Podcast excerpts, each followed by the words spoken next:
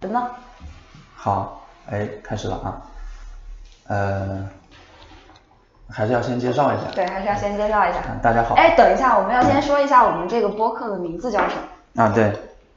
这不是这样说嘛？嗯嗯大家好，欢迎收听飞行模式。啊嗯，我是李彤。嗯、今天我们是两个人一起。啊对的，这位，呃，另外呢是一位长得不高的 女生。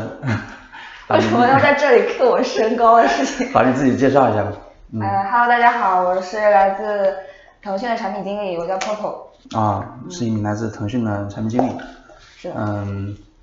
那既然是我们第一次录音的话，我们要先介绍一下为什么要叫飞行模式，好吧？嗯啊嗯嗯。哎，你先说一下我当时跟你说这个名字的时候，你是怎么？呃，其理实解嗯是呃我的理解吧，就是现在大家生活都非常的忙碌，不管不管你是在哪个行业，可能在一线城市吧，大家都没有很闲暇的时 间去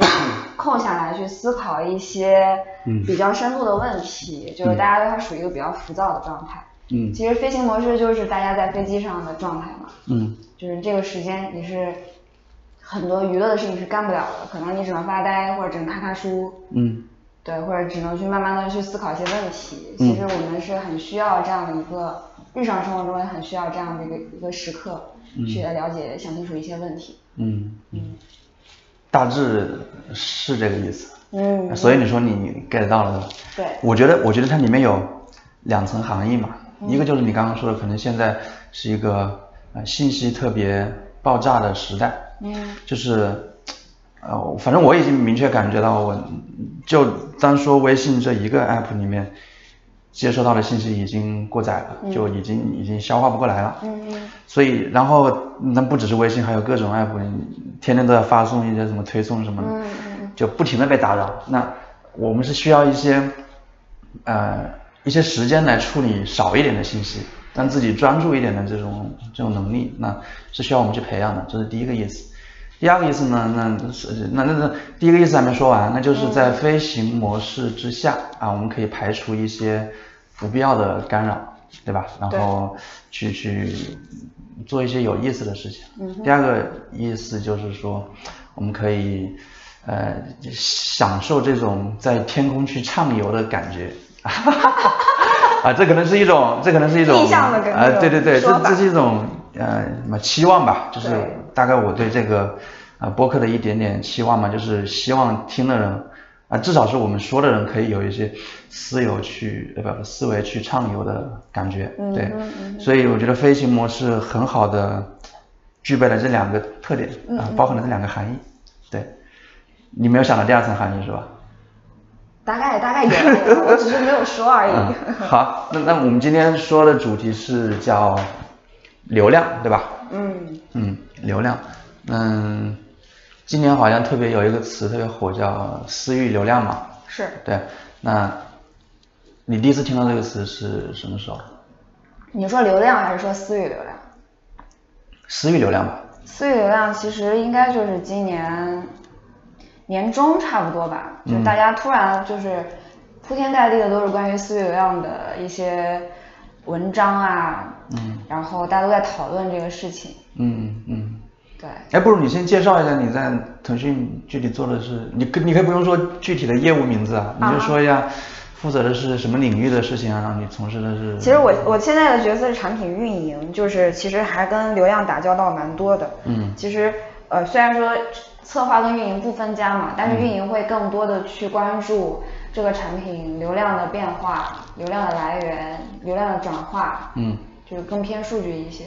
啊所以会更对流量这个这一块儿的一些名词或者是一些新的动向会更加敏感一点儿吧。嗯，对。那那那你听到“私域流量”这个词的时候，呃，有什么感受？其实我第一第一，呃，就是第一个想到的就是，这不就是微商的朋友圈嘛，私域流量，嗯嗯微商的朋友圈，然后现在搞的社群，嗯就是私域流量。只不过现在我们把它跟所谓的公寓给区分开了的原因是，呃，我觉得可能是和更多新兴的有大流量供给的平台兴起有关，比如说抖音，嗯比如说快手，嗯现在其实流量在哪里？除了在腾讯一些，比如 QQ 或者是微信嗯这样的软件手里，还有就是像抖音、快手和微博，嗯这些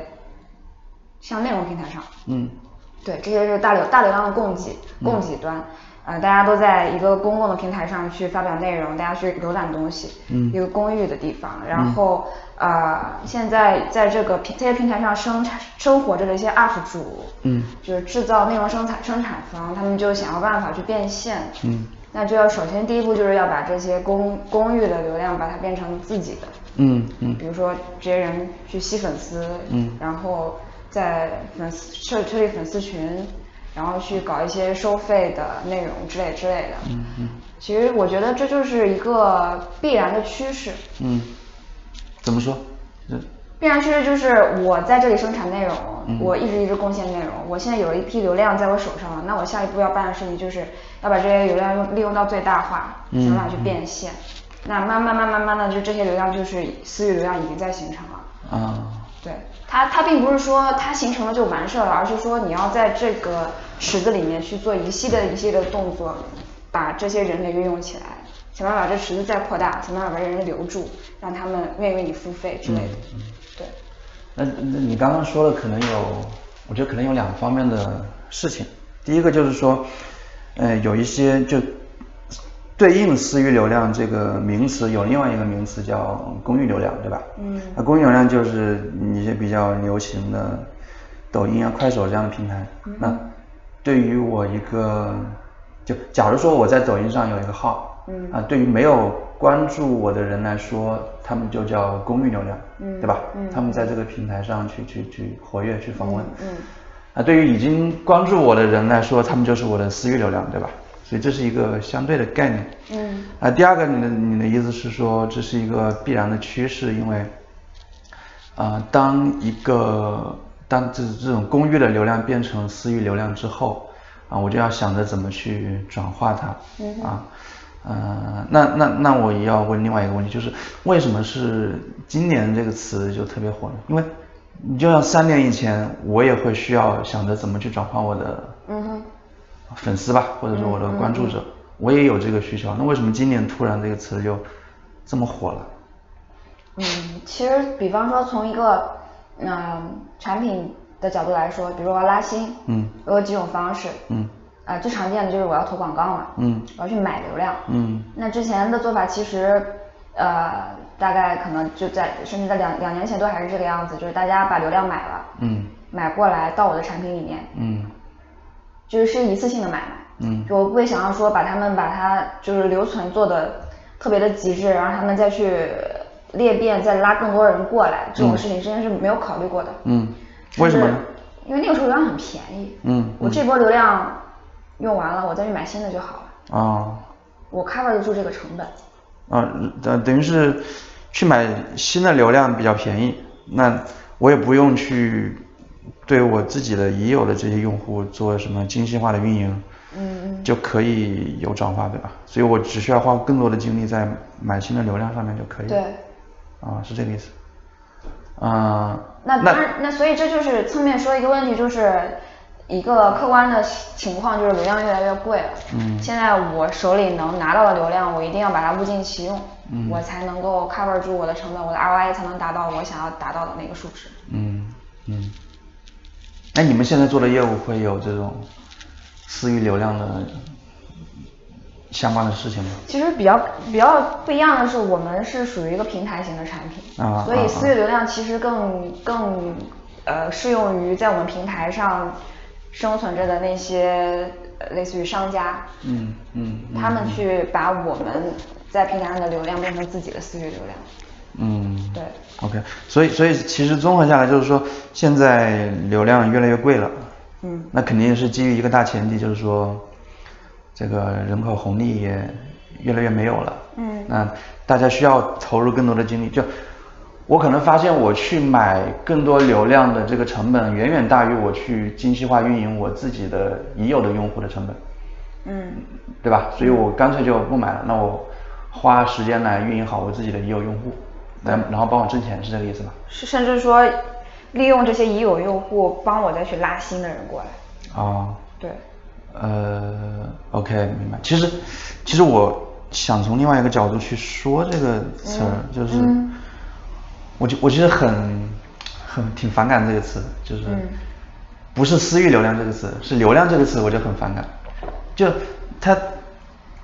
蕴含着一个什么道理呢？就是嗯不、不是蕴含什么道理，它蕴含一个现象。嗯就我认为，它这个当一个产品经理去说流量怎么样怎么样的时候，我我总会下意识觉得他是不尊重这个用户用的户的。嗯对，那我之前也也也简单说过，就是之前有一个活活生生的例子啊，嗯就是呃某某产品经理啊在这个看这个网站的用户的路径的时候，嗯就发现什么事情呢？那可能这个网站上面有两个两个按钮吧，嗯或者说叫两个入口啊、一个叫 A，一个叫 B，嗯那我们发现点 A 的这个用户呢，他是更能为我们带来收益的。嗯就是我点进去 A，他可能百分之十的用户最后都转化成付费用户了。嗯哼点 B 的用户呢，他可能留存比较高，但是他带来的收益比较小。嗯啊，当然。刚刚说的这个页面，它可能是一个分发型的页面，嗯嗯可能把用户导到不同的类目里面去。嗯然后，呃呃，为了我们、嗯为了帮助这个产品获得更多的收入，那某产品经理他可能会提议说，那我们把直接把这个 B 这个入口直接去掉，就是把这个留存多但是带不来流水的这个入口给干掉。嗯啊，这样子用户都去点 A，那只有这一个选择对对，那那那我们的这个收入就提高了。嗯啊，那我觉得这就是一个很典型的把用户只当做流量，不当做人的一个嗯嗯一个做法或者一个态度吧。就是怎么说呢？你想想，我如果流量就是水嘛，对吧？嗯嗯呃，我如果从上面倒一碗水下来，我下面两个孔，嗯啊，对吧？我这个水先呃沿着一根管子流下来，嗯啊，它本来是往两个管子里面流的，嗯啊，就好像对应我们刚刚说的那个 A 和 B，嗯哼我把 A 管堵住，那那个水就只能往 B 管流了，对对吧？对但这个是一种，就我觉得这个是是是对水你可以这么说，但你对人你不能这么说，嗯嗯、你明白我意思？你、嗯你其实很简单的道理，那水可以就人在访问的时候，他可以他可以他可以他可以不点啊，对啊他可以直接走吧，嗯但是水你没得选，你把 A 堵住了，我就去去 B 了。但是人不是这样的，对吧？嗯所以当你没有考虑这个用户需求的时候，你就会想着，你就把它当做一个一个流量来看的话，你可能就会做出一些你自己都对，其实其实我觉得做产品经理做到，就是虽然我从业时间也非常短，但是越来越会觉得大家面对的就是冷冰冰的数字，就你永远不会觉得你现在面对的是一个用户，一个活生生的人。嗯你不会觉得这个人的意见或者是他对这个产品的想法对你来说有多重要？嗯你想你所想的就是我要完成我的 KPI，、那我我就要把这个数字给提上去。嗯那我怎么样去优化这个界面，怎样怎样，我就不会去考虑说用户看到这个界面会有什么样的想法或者是不适。嗯嗯，只要就我的结果看到 OK 这个数据有提升，那我认为就是对的。嗯，对，这这个我感觉可能跟环境也有关。对就是对你看“流量”这个词在英文里叫好像叫 traffic，就是交通那个意思。就你说一个网站的流量是多少，他们就说嗯呃、the traffic of the 嗯 website is、嗯多少多少多少。嗯但他们没有私域流量这个说法啊，私域流量应该怎么怎么说？private private Private traffic，我不会说是个人的这个交通，但是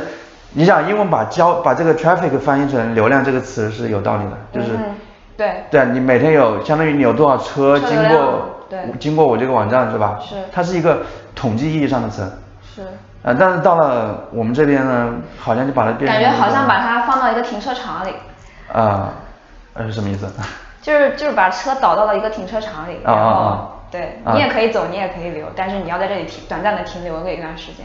你核心是它是一个，它的流量，就它的 traffic 不等于 user，就这两个是不一样的。traffic 是一个统计意义上的词儿，哦嗯嗯就我告诉你这个你的网站大概每天访问这个数字是多少，嗯这个 traffic 这个词本身的意义就是一个数字。但你知道有个多有趣的现象吗？啊就是现在大家还在说线下搞私域流量怎么搞，啊、线下搞私域流量，对这个，这个就很讨厌，就是你想他们说这个东西的逻辑是什么？就是，呃，是比如说之前有人说线上的流量不好做了，我们啊从线下去啊啊啊搞点流量。啊啊对，这个时候你发现这个流量这个词已经不是一个统计学意义上的数字了，它已经、嗯它它其实应该叫用户，对吧？就是叫用户线上的用户不好获取了，我对去线下哪里用户？对但是呢，当你说出流量这个词的时候，其实你你你可能你的思维模式里面就更多的是把这个用户没有当做一个对人人来看在待遵纪，所以我说一直很挺反感这个词。但就是说实话，流量这个词儿，呃，也只有我们行内人能嗯 get 到这个意思。说实话，你跟爸妈说，嗯跟外行的人说流量这个这个东西的时候，他们都不知道你在说啥。你跟他们说用户，他们知道吗？对，跟用说用户量，他们就大概他们就知道是什么意思。但你说这个产品流量多，那个产品流量少，嗯之类之类，他们就不懂流量是什么意思，嗯嗯就 get 不到这个点。嗯，所以我每对次跟他们解释的时候，我都是说就是用户量级啦。嗯，对， 所所所以，就是我可能我可能反感的不是这个词本身，嗯啊，我可能比较反感的是这种这种态度，就是，嗯、在做产品的时候呢，他他他就把它做成一个完全数字化的东西，就没有什么、没有什么意思了，啊嗯那跟电脑有什么区别，对吧？所以你你再回到刚刚我们说私域流量，这个我就更反感了。就为什么要叫私域流量呢？就这些人他这这这些用户啊，就你本身来说，你作为一个内容的生产者，或嗯者作为一个商品的生产者，有这么多人关注你，应该是你的福分。就啊哈顾客是上帝 嘛，他们是你的顾客对吧？啊是是是他们是应该被你捧在手里去去去捧着的，或者哎，但是从另一个角度来说，啊、也是一样啦，就他们是你的粉丝，就是你，对，所以我也很反感“粉丝”这个 词。你这个人真的 很，OK，就为什么叫粉丝呢？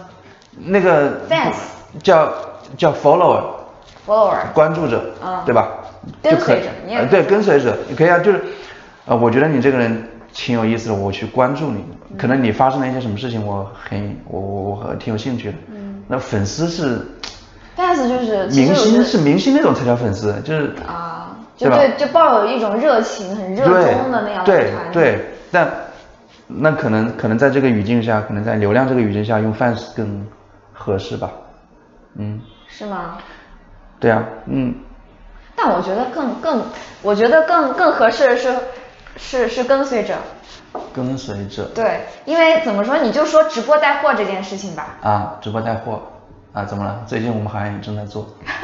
对吧？它其实就是你可以把那个直播间就当做一个私域。嗯好，不好意思，我又在提这个词， 因为我们今天的主题就是这个。好直播间就是一个小房间，它就是一个私有的空间。OK，一大波的人在里头，可以，那在这里面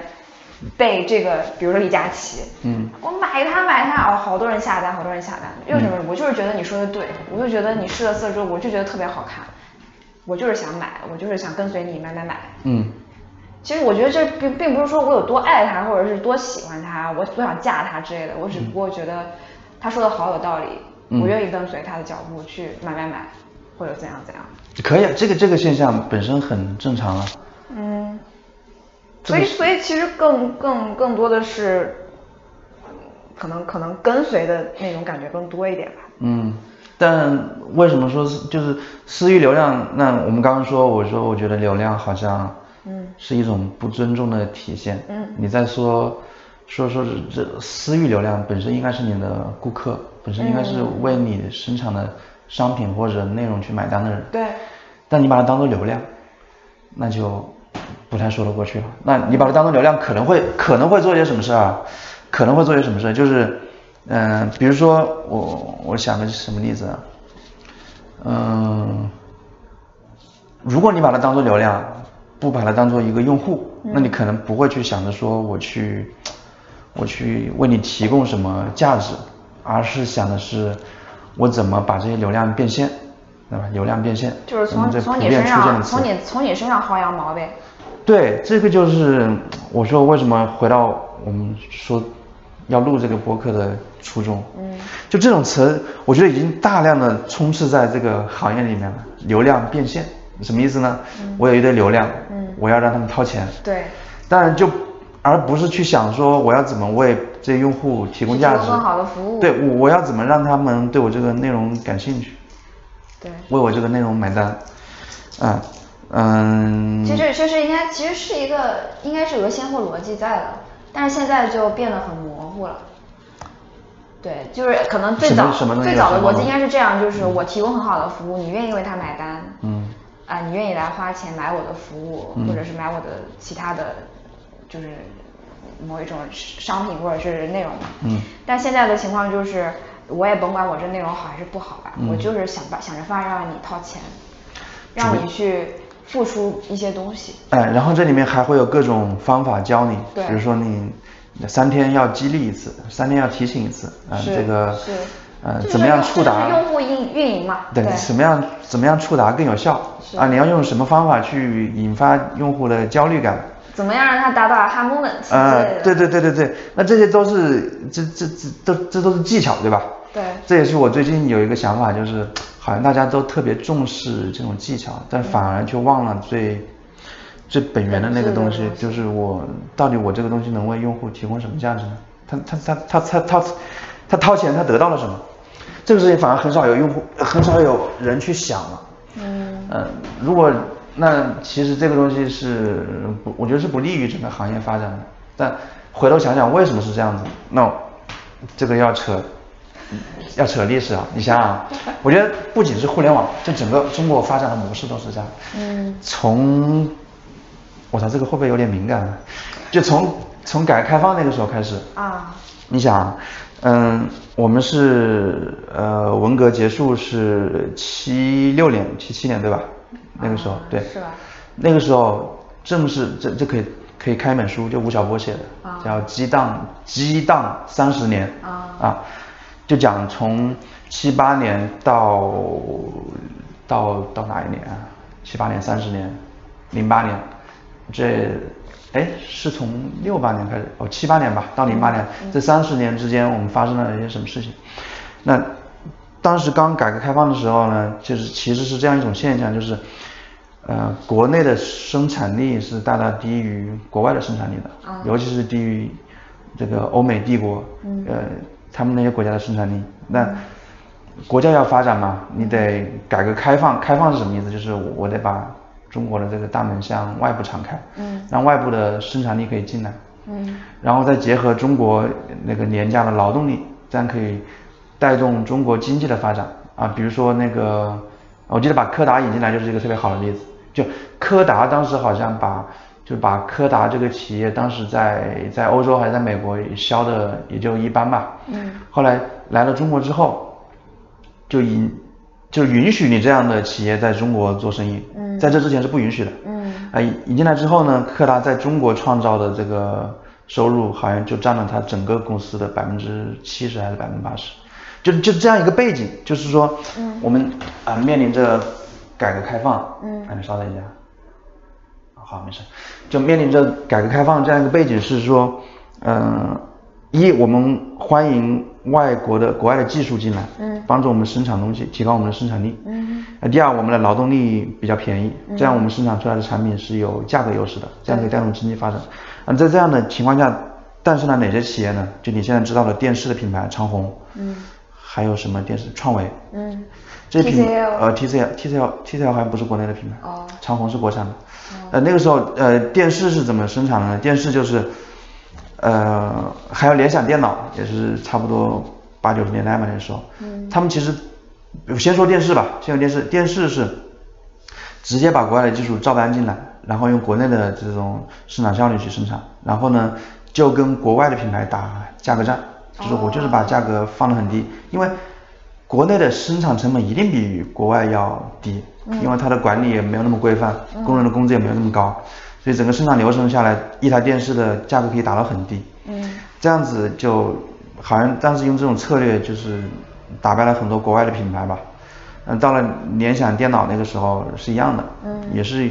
当当时是说，呃联想电脑有两种选择，嗯啊，第一种是叫做跟这个电视一样，嗯我就用这个低廉的劳动力去引进，用国外的生产技术去把电脑做出来，嗯然后低价卖向市场，嗯啊，这是第一种。啊，第二种是我去投入人力去，因为当时整个，比如说你整个电脑技术啊、CPU、内存都是处于发展期间嘛，嗯我也可以投入人力去研究这个东西，我去嗯研究怎么样生产这个内存出来，可以，就这个相当于是行业的最上游了，对吧？嗯我可以做这个事情，但呃，当时就一批这样的企业都毫不犹豫的选择了前者。啊，因为前者在短期之内才是能带带来更多的收益的，收益的对。后面那个事情呢，你可能短期内看不到效果，对对，你你短期内看不到效果，意味着你可能前期会有大量的资金的投入来做这个事情，嗯嗯嗯所以大家都选择了这个，所以那短期内，所以中国经济发展这么快嘛，短期嗯内带来了很多这样的收入，那呃。之前人们都说中国十年经历了国外一百年经历的事情，就发展就这么快，嗯那也带来一个后果，就你比如说现在打贸易战，之前去年说的很火的说要就是美国芯片不供给了，啊或者是这种高端技术我不向你中国输送了，嗯中国就没辙了，嗯所以这种，这是一个，这是一个必然的事情，就是我能短期内通过某种方法去获利的这种方式，和我需要长期投入大量资金去做的事情，可能很久以后才收效的方式，嗯啊，一定会选择短期，这个、这个换谁都这么选，是，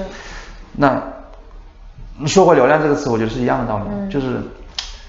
你想啊，你互联网在中国发展也就就移动互联网发展也就多长时间的事儿？嗯，不到十年不到十你年吧你整个 iPhone 都是零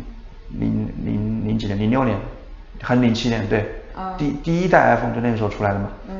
到现在也就过了十二年、十三年，对非常短，对吧？对那这个是世界性的，啊但是呢，在这个移动互联网大概是11一12年吧一一二年那个时候在国内发展起来的，对对吧？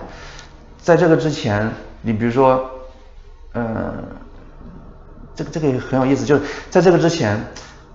国外的人用互联网已经用到，就是他们互联网对国外人的生活的渗透率已经比中国高很多了。嗯比如说他们可能在九十年代就习惯用 email 去沟通了，嗯对吧？那在国内还没有。嗯所以呢，为什么中国人不太爱用邮件沟通？这个是有历史原因在的。就他们之前就用 email，嗯当他们移动互联网来的时候，即使有微信这样的东西，他们还是习惯用 email，不嗯愿意去迁移去在这个微信上面去沟通，他们叫 Messenger 或者之前叫 WhatsApp，嗯这些东西去沟通。但国内不一样，你之前就没有一个线上沟通的工具，你移动互联网来的时候，我就直接去用微信了。嗯所以，呃，很这个是另外一个话题，就很多情况下你去照搬国外的这种模式，在中国可能是行不通的，你嗯得看它整个，就贴合历史来看它的发展历程。啊，还是说回主题，就是为什么流量这个事情啊这么这么讨厌？我觉得是一样的道理，就是发展的太快了，就是中国人这么多，嗯然后呢，嗯，你我与其好好去做一个产品，我不如去想着怎么把这个流量薅进来，对怎么从他身上去变现变现，我可能可以赚一大笔钱。这个就跟前两年区块链有点像了，嗯来的太快了。嗯那我去，我与其去研究这个，呃，我一般叫道，就是我怎么去提供价值，我不如去研究树，嗯对因为研究树可以帮我更短时间赚到更多的钱。对所以呢，才导致咱们这个环境里面充斥着各种，呃，这个刚刚说的流量变现啊、呃私域流量啊、什么运营方法这些东西。呃，对为什么这些东西在国外没有？因为就人家对这个东西已经不感冒了，就人家对这个东西已经适应了，他就是他对这个信息的过滤的这种过滤的这种叫什么健康度吧，或者是这种这种对信息的接受程度，或者是用户辨别的这种能力，已经大大是高于我们了。这个但是其实我们也比可能三三五年前也要高很多，啊对，现在用户也是就在发展嘛。对就所以说，我觉得这是个好事，就是怎么说呢？嗯嗯，你所以总现在广告不好做嘛，对你总会有一波这个暴增期，对然后再跌一点，对然后再缓慢增长嘛。是那就肯定是需要有人去推动这个事情的嘛。我觉得我们在做的就是类似于这个事情，就是可能帮助可以帮助大家去更好的认识到这个现象，可能不要这么痴迷于这些术，对，可能还是要回归到本质去想想这个道，那我到底能提供什么价值？树本来它只是一个锦上添花的事情，嗯，你觉得呢？但是说到底，嗯你如果想让这个产品活下去，嗯，你就必须要去看书啊。那是必须的。啊对对对，你两两方面就是，其实我觉得就是你不能只看一方面，就是你你呃你无论如何到这个东西，你是要一直都在思考对的，这这可能是我最近的一个问题，我好像有点太排斥这个东西了。是那你你想啊，这这是一个这是一个很矛盾的东西。你觉得现在还是一个酒香不怕巷子深的年代吗？嗯，肯定不是当，然因为信息太多了，是，对？吧？就是就是其实呃，大大大家都有一个说法嘛，就是有一些有一些做产品的，就是觉得我只要把产品做的极致，做的非常好，就自然会有人来用。嗯但是后来就发现，就是越往可能互联网发展到越后期，就会发现你不去运营它，你没有一些手段在里面的话，用户是留不下来的。嗯，因为嗯、酒香不怕巷子深的前提是你的竞争者很少，对，而且你你巷子嘛，对一个巷子里面能装多少个商家？对你互联网上不一样了，你天天 push，谈啊 谈的，谁扛得住啊，对吧？那你你不去告诉别人我很好，啊那可能人家也真的就就那是什么。是是是，但还是得基于一个，但是还是把这个东西做好，嗯更重要。我觉得其实比较难的就是你要把握住那个度，嗯，什么度？就举个例子吧数的度是吧？啊，什么意思？对，你就是说数的度。为什么？就是比方说，呃，之前就是有一些公司会起那种标，就是标题党嘛，嗯去吸引你的眼球点进来，或者嗯是什么什么的。我觉得像这种事情就，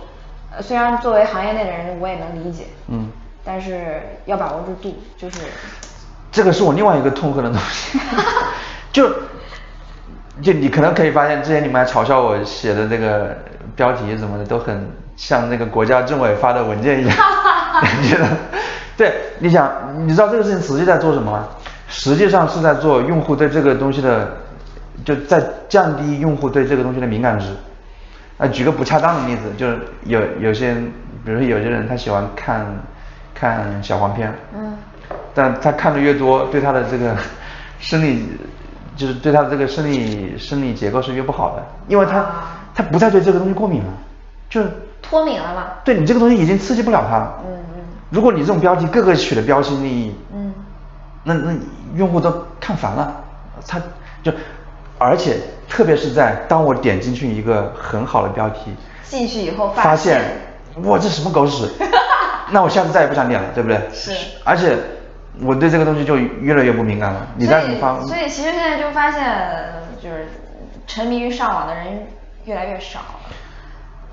嗯、沉迷于上网的人越来越少。呃就对比，方说，就是可能以前还会，嗯、就是疯狂的去刷朋友圈啊之类的，嗯就嗯是去看一些乱七八糟的文章。现在可能都大家都没有这个精力干这些事情。嗯，你你现在还有持续在关注的公众号吗？没有，哎，有有一些，有是吧一些讲的可能是偏生活方式，或者是一些呃艺术人文类的那种，很少是吧嗯比较多，对对对，是这一类的更多。你你公众号大概关注了多少个？公众号，呃我估计两百个左右吧，但是经常会打开。 200个对，就没哇，这么多，有点多啊。应该有吧？没有两百个也有一百多，我觉得挺正常的。哦 OK，但是你常看的可能也就十个。常看的也就10个以内有十个吗？没有十，我我前我上个星期把我关注的公众号取关了，大概有清了一遍是吗？现在也我只留下了十个左右。哎，有的时候很烦，有的时候就是，比如你点菜的时候， 就是你必须要哦一个必须要餐厅里关注面就要关注你，你你点了菜的当下，你就不会去想着取关它，嗯嗯，就乱七八糟的，你就莫名其妙的关注了一大堆的东西。其实这就是数啊，对就是这样。你你看这个数是什么？我当你点菜的时候，我强制你关注，对对吧？这样我就拥有了我的一个私域流量，对对吧？是的嗯 yeah，就是但的你想想，如果你这个餐厅的菜做的又特别难吃，然后你的环境又特别差，服务也特别不好，嗯，我也不会来的。对，而且你会取关。我取不取关这个，就看他会不会经常发消息给 我。他如果不怎么发，对我来说也没什么影响。我我会吃完那后之后立你真刻的很立刻洁取癖关，你真对的，很洁癖对对，我好像是有点洁癖，就是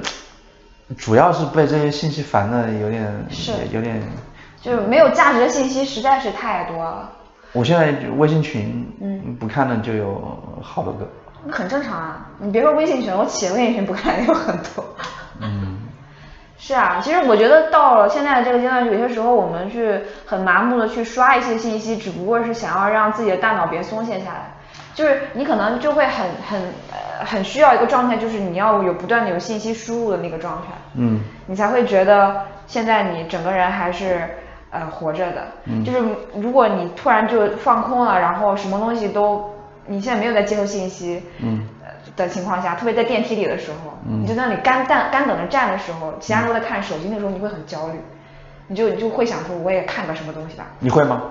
我你有会是我吧我？会觉得尴尬，你知道吧？就是就是就是你在电梯里的时候，十几层对吧？嗯你你在那里，就是你看哪儿都是，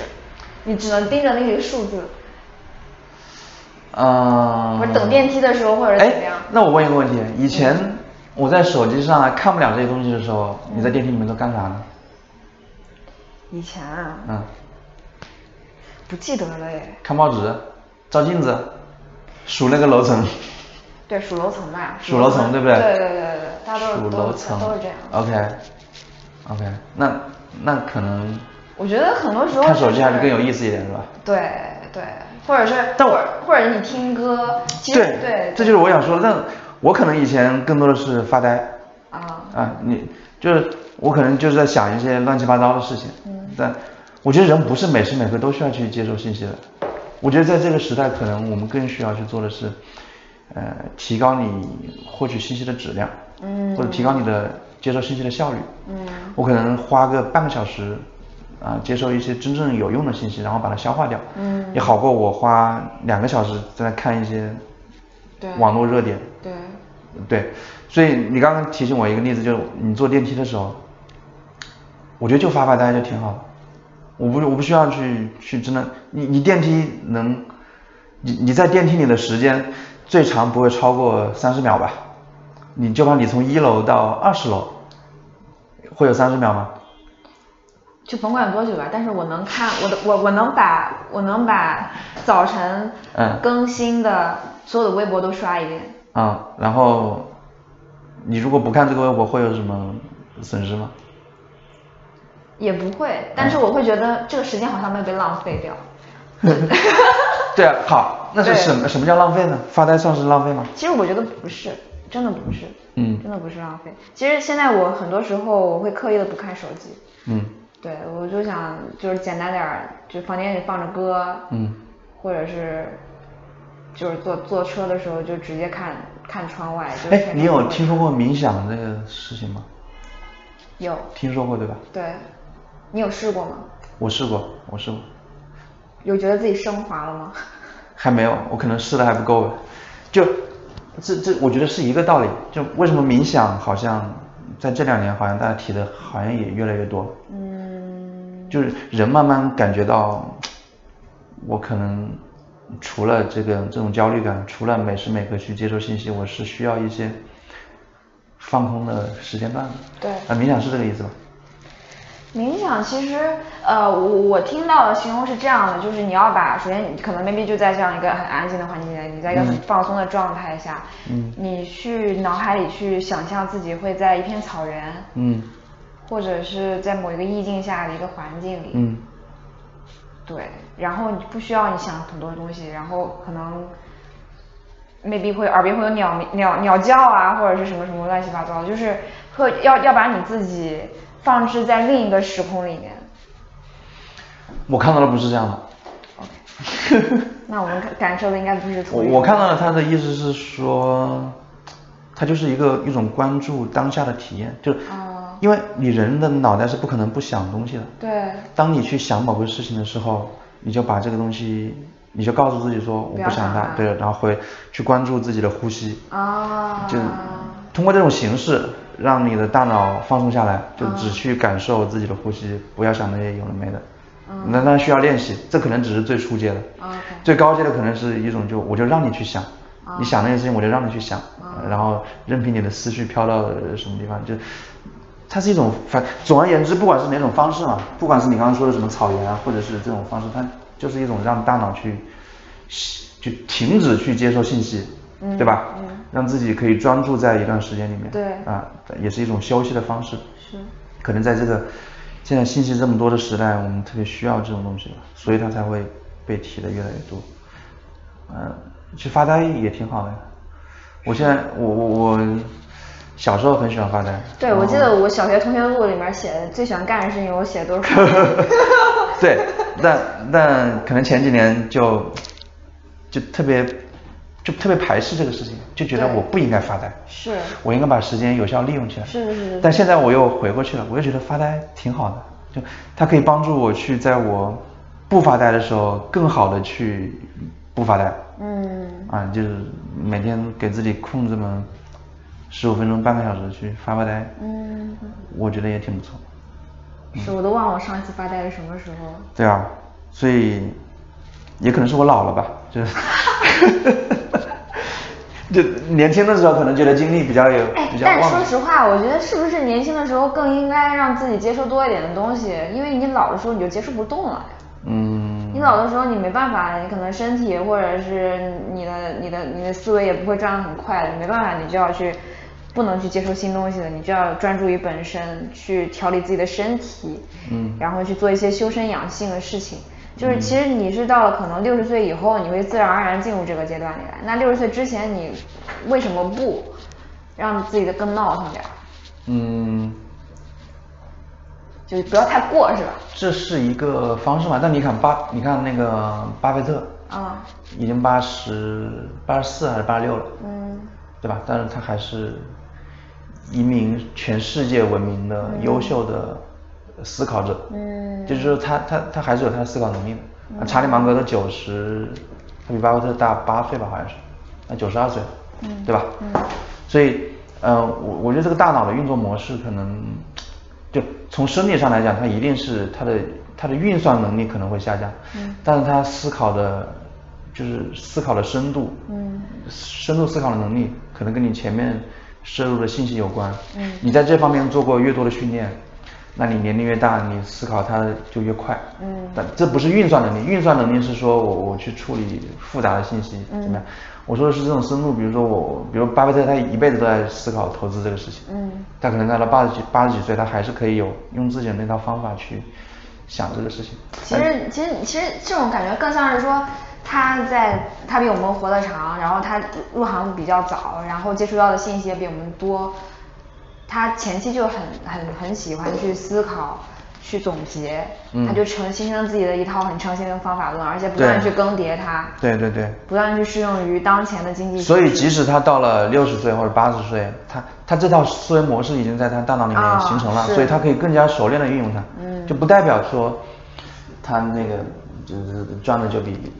他可能比华尔街大部分人的投资都更加有效，嗯对吧嗯嗯？所以。嗯、年轻的时候呢，可能可以多去接受一些不一样的信息，但随着你在老的过程，你一定要，就你刚刚说的，要多做总结，多做多做反思思考，这样就可以固化你自己的这种思维模式。但这也很有意思，这是，嗯、我前段时间突然在想，就，嗯嗯、前段时间就跟同事在讨论嘛，嗯就是我是看查理芒格芒格上面说的一个一个话，他是说，呃，如果你手上有一把锤子，嗯，那你看什么问题都都像是在墙上钉钉子，啊，意思是什么呢？就如果你掌握了一种解决问题的方法，你就会思维定式的去对你，你在解决什么问题都想用这种方法去解决。嗯嗯所以你一边在加深你的思维，可能一边他也在禁锢着你。嗯就是怎么说，就禁锢着你不会去找新的方法去解决问题了。嗯嗯嗯嗯所以，当你意识到这一点的时候，你可能需要，就有的人会在这个现象上表现的特别明显，就是他听不进去意见，啊他，觉得别人说的都是错的。对，嗯，他他他根他根本就不愿意去想一想说他别人有没有可能是对的，甚至不愿意去去去尝试一下。嗯